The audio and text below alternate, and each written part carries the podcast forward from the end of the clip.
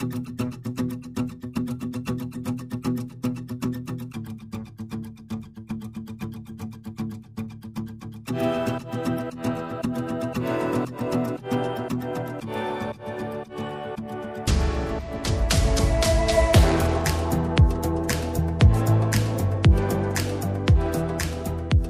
wieczór Państwu. Kłania się z Berlina Karolina Wigura, a wraz ze mną jest w Warszawie Katarzyna Kasia. Dobry wieczór. Jak się czujesz, Kasiu? A, wiesz co, Karolina, nie wiem, kto się dobrze czuje w tych y, ostatnich dniach, ponieważ y, jakbyśmy miały mało problemów z zarazą i polskim ładem, y, to y, jeszcze ta sytuacja, która na wschodzie y, nabrzmiewała, no, rozwija się w bardzo niepokojącym kierunku i szczerze ci powiem, że jestem tym bardzo, bardzo mocno zaniepokojona. Jak ty myślisz, co z tego będzie? Ja myślę sobie, że e, my jesteśmy takim pokoleniem, które wychowało się jeszcze jako małe dzieci e, w komunistycznej Polsce i potem, kiedy przyszedł rok 89, to było gorzej albo lepiej, ale nam się jakoś tak wydawało, że będzie tylko tak samo, może będzie trochę lepiej, może tak samo, ale w każdym razie, że bardzo wiele się nie będzie w naszym życiu zmieniało, a najbardziej chyba, że mimo tego, że się pilnie uczyłyśmy o tym, co się wydarzało w przeszłości na naszym kontynencie, to że to się już jakoś nie będzie wydarzać. I to już jest kolejny przykład na to, że kompletnie się myliłyśmy. E, najpierw pandemia, której nikt się nie spodziewał i której długi cień jeszcze się będzie kładł bardzo długo e, na nas i na naszym społeczeństwie, na naszych wspólnotach. A teraz coś, co muszę Ci powiedzieć, że oglądam i tylko coraz szerzej otwieram oczy. I już nie chcę wcale mówić, że no dobrze, będzie lepiej, jakoś się uspokoi, jakoś e, dyplomatycznie doprowadzą Władimira Putina do tego, żeby jednak się cofnął E, tylko coraz bardziej mi się wydaje, że tutaj trzeba patrzeć e, może nie pesymistycznie, ale bardzo realistycznie, bo ta sytuacja wyłącznie eskaluje. A jak ty sądzisz? No, eskaluje i e, szczerze mówiąc, e, tutaj sprawdzają się jak dotychczas te wszystkie najgorsze prognozy, i to jest dla mnie bardzo mocno niepokojące, że kiedy pamiętasz, nabrzmiewało napięcie na granicy polsko-białoruskiej, i e, przybywały kolejne ściągane przez Łukaszenkę samoloty z mm, migrantami, którzy byli oszukani przez, przez reżim białoruski, to e, już wtedy mądrzy analitycy mówili o tym, że tutaj chodzi o sianie zamętu i powodowanie chaosu i napięć, ale tak naprawdę celem Putina jest niepodległa Ukraina, która E, zawsze była solą w jego oku. No i na początku to się wydawało mało spójne, no ale tak z dnia na dzień coraz bardziej ta sytuacja się wyjaśniała aż e, doszło do e, no, tego kuriozalnego zdarzenia, jakim było e, to takie publiczne posiedzenie Rady Bezpieczeństwa Federacji Rosyjskiej, podczas którego Putin przesłuchiwał po kolei wszystkich najważniejszych notabli oraz osoby reprezentujące separatystów z Doniecka i Ługańska. No i to się zakończyło podpisaniem przez Putina tej deklaracji dotyczącej uznania niepodległości Doniecka i Ługańska. I teraz wszyscy się zastanawiają, czy tu chodzi tylko o uznanie niepodległości tych terenów opanowanych e, przez e, separatystów, czy też chodzi o uznanie niepodległości całych okręgów Donieckiego i Ługańskiego. Bo jeżeli tak, jeżeli tam wejdą e, rosyjskie wojska, które już są obecne na tych terenach zajętych przez separatystów, no to dojdzie do inwazji już takiej pełną gębą. Chociaż e, tak naprawdę, jak wczoraj oglądałam e, wieczorem CNN, no to Amerykanie mówią wprost o inwazji i mówią tutaj bardzo, bardzo wyraźnie. Putin zgromadził gigantyczne siły militarne na granicy z Ukrainą i, i tak naprawdę świat cały czas zadaje sobie pytanie o to, co zrobi. No i są tutaj jakieś takie interpretacje mm, optymistyczne, że już się sam zakiwał i już właściwie nie bardzo ma jakikolwiek ruch.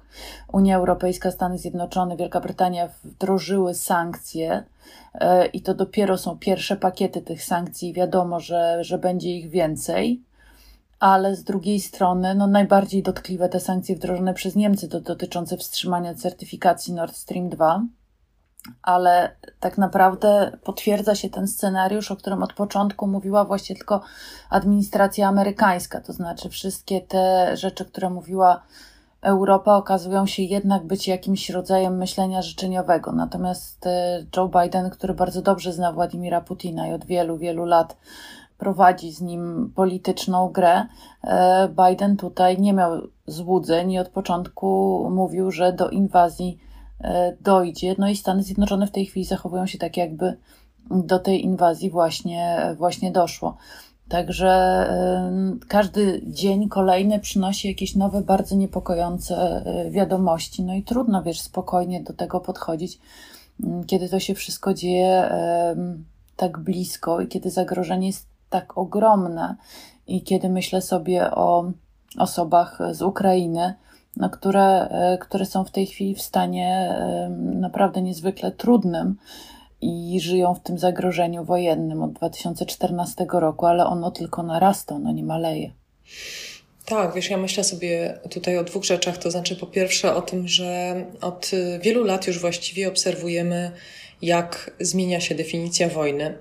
Wydawało nam się kiedyś, że wojna to jest coś oczywistego i tak chyba też rozumieliśmy z książek, że no, wchodzą wojska, jest inwazja i to jest działanie szybkie, brutalne i ono prowadzi do tego, że no, albo się wygrywa i się wtedy zabiera czyjeś terytorium, albo się przegrywa i się wycofuje.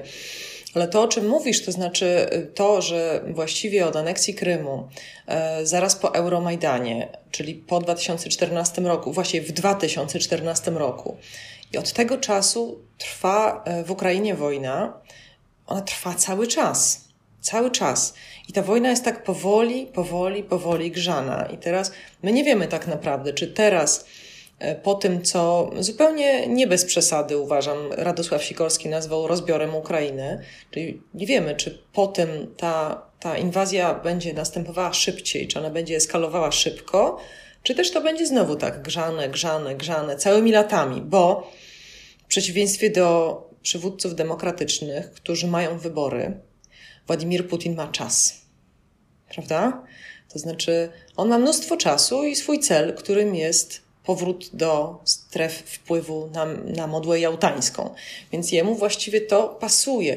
I ja sobie myślę o naszej rozmówczyni, która była u nas kilka tygodni temu, o Krystynie Kurcza-Predlich, i o tym, jak y, Krystyna Kurcza-Predlich opowiadała kiedyś o czeczenizacji Rosji, o czeczenizacji w ogóle jako zjawisku. I myślę sobie, że może być coś takiego jak donbasizacja Ukrainy, i może być też coś takiego jak ukrainizacja Rosji. O co chodziło z tą czeczenizacją wtedy? E, Krystyna Kurcza-Predlich pokazywała, jak ci żołnierze, którzy byli, e, rosyjscy żołnierze, wysyłali do Czeczeni, jak oni byli moralnie zniszczeni i oni potem przynosili to do swoich miasteczek, do swoich rodzin. W ten sposób niszczono tak naprawdę nie tylko społeczeństwo czeczeńskie, co jest bez wątpienia, ale także i społeczeństwo rosyjskie. I tak sobie myślę, że może coś takiego też e, zachodzić jeżeli chodzi o Ukrainę. No i też donbasizacja Ukrainy. To znaczy, że tam będzie taki, taki grzany konflikt cały czas i ten konflikt będzie niszczył poczucie bezpieczeństwa tego społeczeństwa.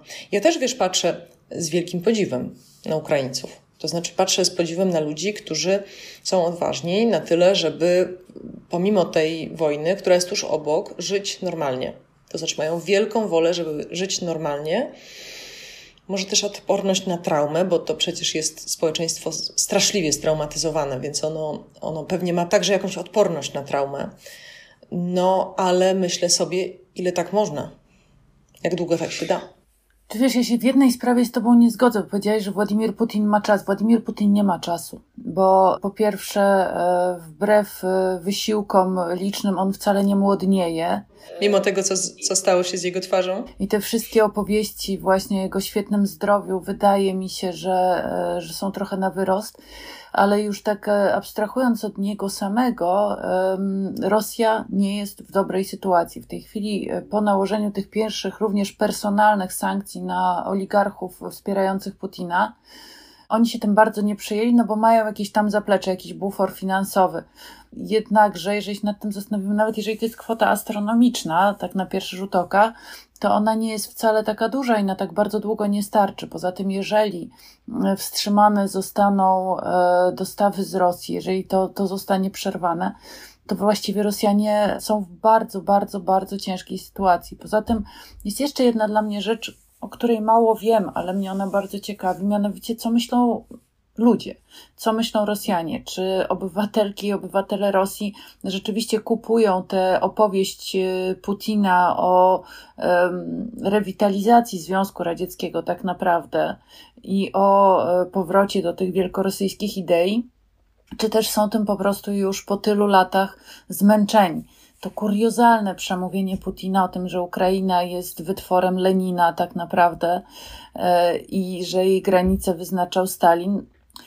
To wszystko razem zastanawiam się po prostu, jak to ludzie odbierają i czy rzeczywiście tego typu napięcie polityczne to nie będzie taki, no, tak, taki sprawdzian stanu faktycznego. Czy to nie będzie przypadkiem ten moment, kiedy w Rosji e, nadejdzie jakaś bardzo poważna zmiana i Władimir Putin e, po prostu nie będzie e, dalej miał e, tak gigantycznej władzy, jaką w tej chwili ma. Ja myślę, że on o tym wie, ja myślę, że on stara się dlatego tak szybko zadziałać, że on wie, że to jest ostatnia chwila, że to jest ostatni moment. Wiesz, dla mnie jeszcze bardzo martwiące w tym kontekście jest to, że um, wszystkie nasze sprawy polskie gdzieś tam zostały zepchnięte w cień. Dzisiaj pan premier ogłosił e, zniesienie właściwie wszystkich obostrzeń poza maseczkami w przestrzeniach zamkniętych, komunikacji miejskiej, pociągach i tak dalej. Dzisiaj mieliśmy ponad 20 tysięcy nowych zachorowań, 360 osób umarło na COVID. A tymczasem nie ma pandemii i już ogłaszamy, że, że piąta fala jest za nami. Nie jest za nami, a czekają nas prawdopodobnie kolejne. Mamy y, potworny chaos polskiego ładu, mamy y, problemy związane z odkrywaniem prawdy o systemie Pegasus mamy konflikt z Unią Europejską, mamy naprawdę sporo problemów, o których w tej chwili no, w cieniu tego e, wielkiego konfliktu na wschodzie zapominamy. Wraca ustawa o obronie ojczyzny, ta słynna ustawa, podczas prezentowania której przez Mariusza Błaszczaka Jarosław Kaczyński usnął. I, i wiesz, no, moim zdaniem jeżeli celem był chaos, no to ten chaos się realizuje w tej chwili w Polsce w pełnym wymiarze. Tak, to jest, to jest rzeczywiście prawda, że, że te wszystkie sprawy bardzo ważne, o których mówisz, zeszły na, na dalszy plan. Ja jeszcze no chciałam pociągnąć... o Lex Czarnek, wiesz, o, o milionie innych spraw. Ja jeszcze chciałam pociągnąć ten wątek, co to znaczy, że Rosja nie jest w dobrej kondycji. E, bo czy to nie jest tak, że Rosja jest wielkim krajem o, o wielkiej historii, wielkiej kulturze i że taki kraj, a jeszcze ma wielkie bogactwa. E, bogactwa naturalne. I taki kraj mógłby odgrywać niesłychanie ważną rolę kulturalną, polityczną, mógłby być też potęgą ekonomiczną i jego społeczeństwo mogłoby żyć w dostatku. Ale tak nie jest. I właściwie te ostatnie 30 lat, co by nie mówić, to jest utrata przez Rosję możliwości przyniesienia czegoś do porządku globalnego. Tak jakby Rosja zatraciła nie tylko swoją tożsamość, ale także umiejętność właśnie wniesienia czegoś. I, I czy to nie jest tak, że wobec tej niemocy, e, którą prezentuje Putin w tym, żeby cokolwiek wnieść, że ostatecznie jedyne, co przychodzi mu do głowy, bo on też ma swoje ograniczenia, Jedyne, co mu przychodzi do głowy, to jest ta ekspansja terytorialno-militarna. Jedyne. To właściwie jest jedyny wkład Rosji w tej chwili do, do porządku globalnego. To jest strasznie smutne. To znaczy, myślę sobie, że ja w liceum, wybrałam liceum z językiem rosyjskim, bo chciałam się nauczyć rosyjskiego, żeby czytać Buchakowa. I, I myślę sobie, że to straszne, że dzisiaj Rosja odgrywa taką rolę, a mogłaby odgrywać zupełnie inną. Także to, to tak sobie myślę. Jeszcze jeszcze mm, powiem Ci, że masz dużo racji, że Władimir Putin ma i nie ma dużo czasu. Ja oczywiście mówiłam, że ma czas w takim sensie, że w przeciwieństwie do większości przywódców demokratycznych, on może rządzić aż do śmierci. Natomiast masz rację, e, moim zdaniem, że on odczuwa, że no cóż, lata lecą, Związek Sowiecki największym wzorem. Cóż ja zrobiłem, żeby ten Związek Sowiecki jakoś tak imperialnie tutaj przywrócić.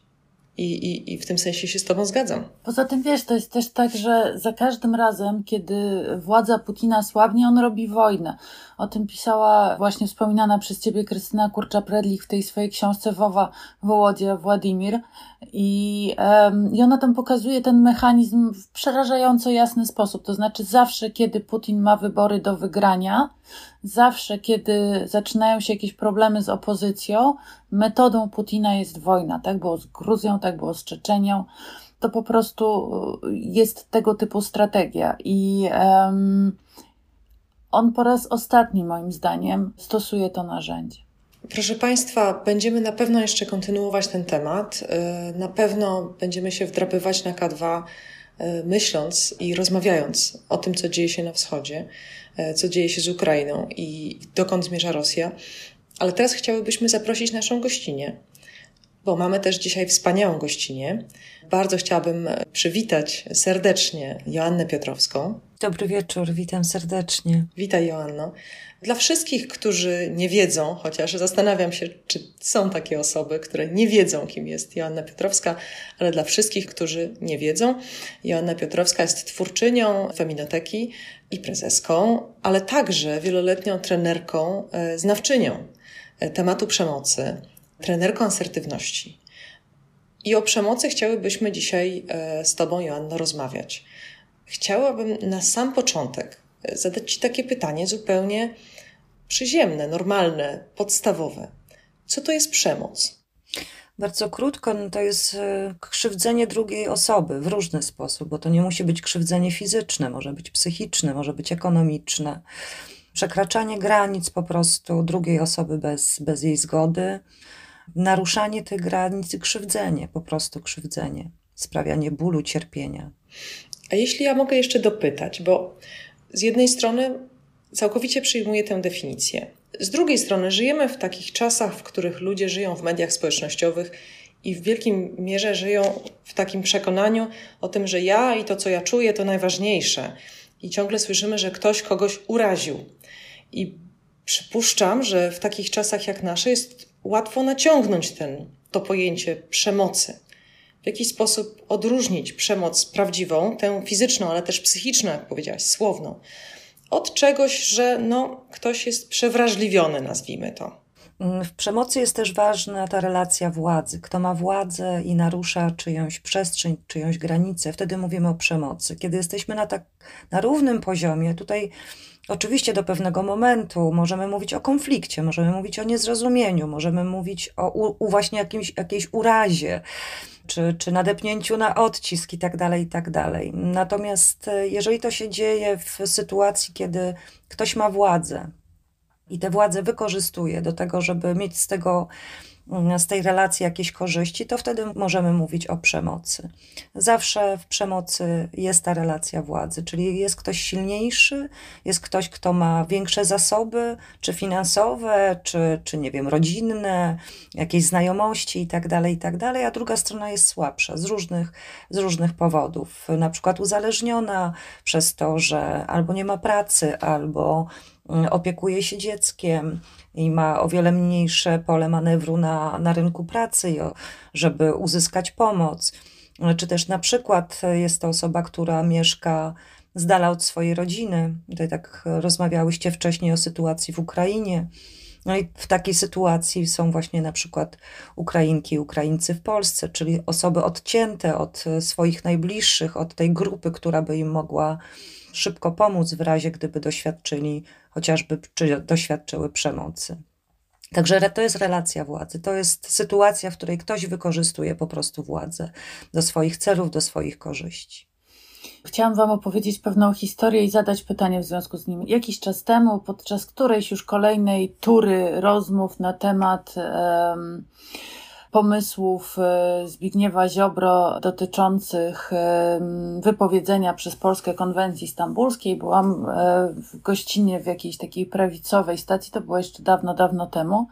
I tam powiedziano mi, że właściwie w Polsce nie ma problemu przemocy wobec kobiet i przemocy domowej.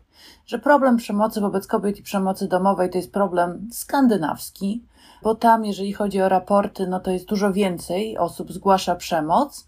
U nas dużo mniej zgłasza. E, w związku z tym, no to całe moje wydziwianie, że my mamy w Polsce problem e, z przemocą wobec kobiet i przemocą e, domową, to jest w ogóle naciągane i my tej konwencji stambulskiej nie potrzebujemy.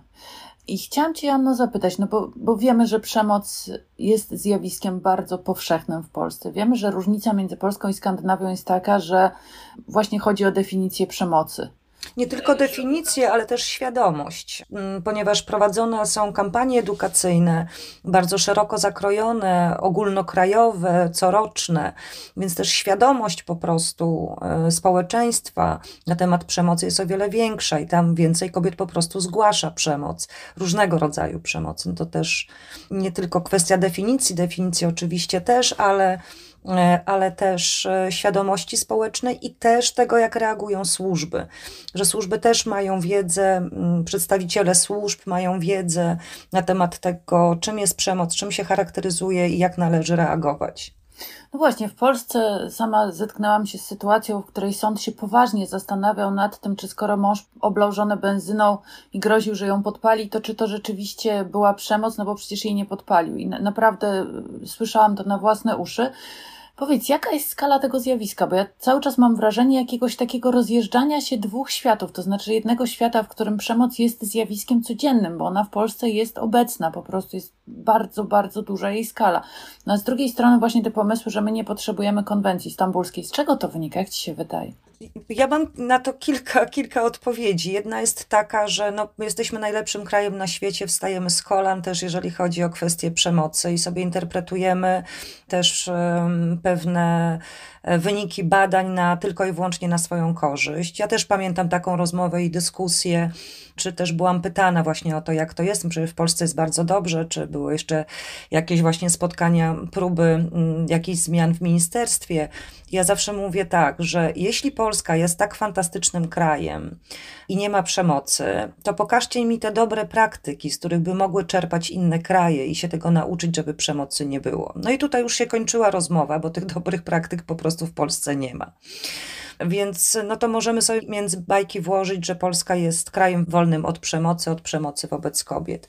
Drugi obszar to jest taki, że no po prostu przez brak edukacji i brak tej świadomości e, mnóstwo osób e, albo nie wie, że stosuje przemoc, albo stosuje tę przemoc i oczywiście ma interes w tym, żeby podważać to, że przemoc istnieje. Więc to jest, to jest drugi obszar. A trzeci obszar to jest e, olbrzymia mizoginia w Polsce. I seksizm, który po prostu panoszy się wszędzie, od najniższych szczebli policji po najwyższe szczeble wymiaru sprawiedliwości. Także myślę, że można tutaj o takich trzech poziomach, e, trzech poziomach mówić, które się nakładają i ze sobą mieszają. Więc mamy też taką mieszankę wybuchową, bo e, w związku z tym, że nie ma przemocy, no to nie możemy wprowadzić żadnych zmian, bo już wszystko jest super.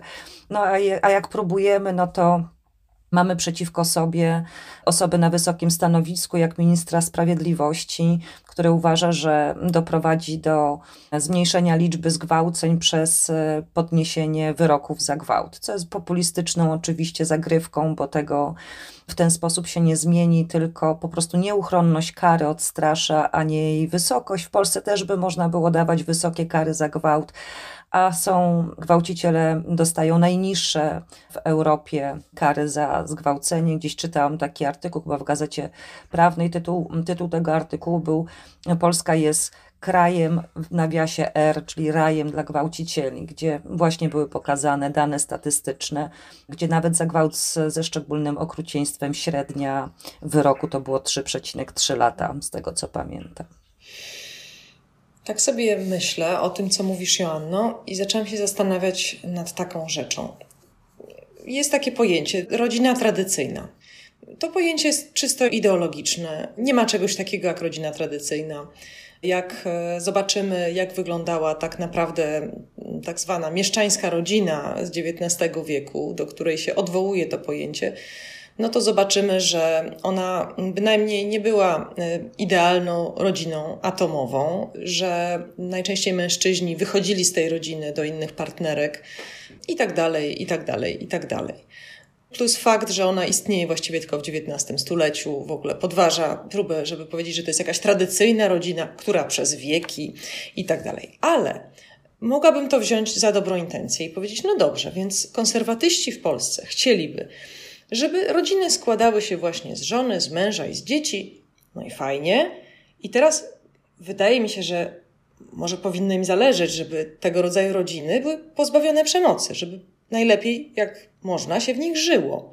Tymczasem jest tutaj drugi poziom hipokryzji. Znaczy, pierwszy poziom hipokryzji to jest w ogóle ta definicja tej tradycyjnej rodziny, a drugi jest taki, że zamykamy oczy na wszystko, co się, co się złego dzieje. I tak się zastanawiam, dlaczego. To znaczy, dlaczego nie można po prostu powiedzieć, jak jest i powiedzieć, no tak, my konserwatyści chcielibyśmy, żeby rodziny tak wyglądały, taki jest nasz cel. Okej, okay, zgadzam się, że ktoś może mieć taki cel. Mogę się z tym nie zgadzać, ale, się, ale, ale akceptuję.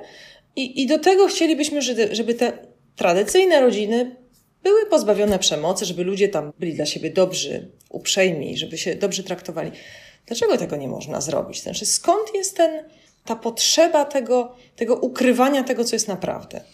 No bo no bo jak tutaj przyznać, że w tej rodzinie tradycyjnej, która jest takim wzorem dla całego społeczeństwa, dochodzi do czegoś złego? Ale ja myślę, że problem jest głębszy. Że tu w ogóle o to nie chodzi ani o rodzinę, tu chodzi o kobiety, bo za każdym razem, jeżeli dotykamy praw kobiet, to mamy w Polsce problem. Nie tylko w Polsce, tylko ta walka różnie przebiega, czy to działanie, czy, czy, czy, czy rozwiązywanie problemów związanych z prawami kobiet wygląda, wygląda bardzo różnie. Im bardziej patriarchalne i tradycyjne społeczeństwa, tym trudniej jest kobietom otrzymać, czy wywalczyć, czy jakkolwiek inaczej to ujmiemy, po prostu swoje prawa. Bo jest to struktura mm, bardzo głęboko mizoginistyczna i, i seksistowska. Po prostu, gdzie naprawdę wielu mężczyzn uważa, że kobiety są gorsze, że to jest gorszy gatunek człowieka. I naprawdę i naprawdę tak uważają. To nie, to nie tak, że my sobie coś wymyślamy. Oni naprawdę tak uważają, że jesteśmy głupsze, że nam się nie należą pewne rzeczy, że powinnyśmy być traktowane jak dzieci, że trzeba nas pilnować, że trzeba e, nas przepytywać, że trzeba nam, nam różnych rzeczy zabraniać. Prawo do aborcji jest chociażby takim koronnym tego przykładem, że tu nie chodzi o dobro, tu nie chodzi o dobro, tu chodzi o, o, o, to, żeby ukarać kobiety, pokazać, gdzie jest, gdzie jest ich miejsce. I tak samo jest z przemocą. Bo jeżeli kobiety doświadczają przemocy, jest to zjawisko powszechne, WHO mówi o pandemii przemocy. Teraz tak się akurat składa, że wiemy, co to znaczy pandemia. Bo ja pamiętam, jak jeszcze parę lat temu mówiłyśmy o tym, że jest pandemia e, przemocy wobec kobiet, to pukano się po głowie. Ale to tak dokładnie wygląda, że to jest po prostu jak wirus, e, który się po prostu rozprzestrzenia. I jeżeli się nie postawi temu tamy, to on się będzie rozprzestrzeniał dalej. Więc e, też poprzez wspieranie zachowań przemocowych, też instytucjonalnych. I tu chodzi tylko i wyłącznie o to, żeby pokazać kobietom, gdzie jest nasze miejsce miejsce. I ktoś nam mówi, co mamy robić, a czego nie mamy robić, tak jak my byśmy nie miały własnej własnego mózgu, własnej mądrości, własnej wrażliwości i tak dalej. Traktuje się nas po prostu jak dzieci, które się stawia do kąta, ale to jest gorsze, no bo my płacimy za to olbrzymią cenę przypadku zakazu aborcji to może się skończyć śmiercią i już się kończy śmiercią i, i mamy przykłady w Polsce. I tak samo w przypadku przemocy. Też to się kończy, też to się kończy dla wielu kobiet śmiercią. To jest kilkaset przypadków e, rocznie w Polsce tak lek, lekko szacując, bo, bo też nie zbiera się na ten temat danych. Wiem, że dwie organizacje w tej chwili prowadzą badania na ten temat. Mam nadzieję, że o kobietobójstwie będzie głośniej już niebawem ale, ale tak, no, to, no chodzi o to po prostu, żeby nas uciszyć. O nic innego. No właśnie, ale ty jesteś od wielu lat takim głosem, który słychać i od wielu lat bardzo dużo robisz, żeby y, pomóc kobietom, kobietom, które doświadczają przemocy, żeby pomóc im odzyskać siłę i przemówić, żeby ich głos był słyszalny również, żeby ten temat nie był zamiatany pod dywan. Twoje działanie w Feminotece, Twoje działanie e, jako koordynatorki ogólnopolskiej e, tej akcji nazywam się Miliard, One Billion Rising, no to są działania, które mają zwrócić uwagę na, na istnienie problemu, ale z drugiej strony mają taki niebywale ważny wymiar, jeżeli chodzi o budowanie kobiecej wspólnoty i budowanie właśnie poczucia siły, która dzięki tym działaniom nagle się rodzi, nawet tam, gdzie wydawało się, że nie ma na nią szans, gdzie właśnie już to stłamszenie jest wielopokoleniowe, gdzie te złe wzorce patriarchalne są powtarzane po prostu i powtarzane i powtarzane. E, nie wiem, jak Cię zapytać, no bo pytanie, dlaczego się tak zaangażowałaś, e, jest, jest pytaniem naiwnym, ale chciałam Cię zapytać o Twoje strategie, to znaczy, jak nieść pomoc ofiarom przemocy. Nie chcę w ogóle używać tego słowa ofiara, bardzo go nie lubię. Myślę, że ono jest, jest tutaj krzywdzące. Ale jak, e, jak pomagać kobietom, które doświadczają przemocy? No to jest bardzo, bardzo trudne. Jeżeli mam tak mówić po prostu do osób, które nas oglądają, które nas słuchają, to po prostu wierzyć. Wierzyć kobietom, nie podważać tego, co one mówią. Jeżeli mówią, że zostały skrzywdzone, to zostały skrzywdzone. To, czy tak faktycznie było i czy zapadnie jakiś wyrok, zostawmy sądom. Bardzo rzadko się zdarza, że kobiety kłamią na ten temat bo, bo to jest bardzo trudne powiedzieć, doświadczyłam przemocy. E, większość kobiet się po prostu wstydzi, a jeżeli chodzi o przemoc seksualną, to w ogóle jest tak, że tylko niewiele, mm, ponad 9% kobiet zgłasza gdziekolwiek gwałt.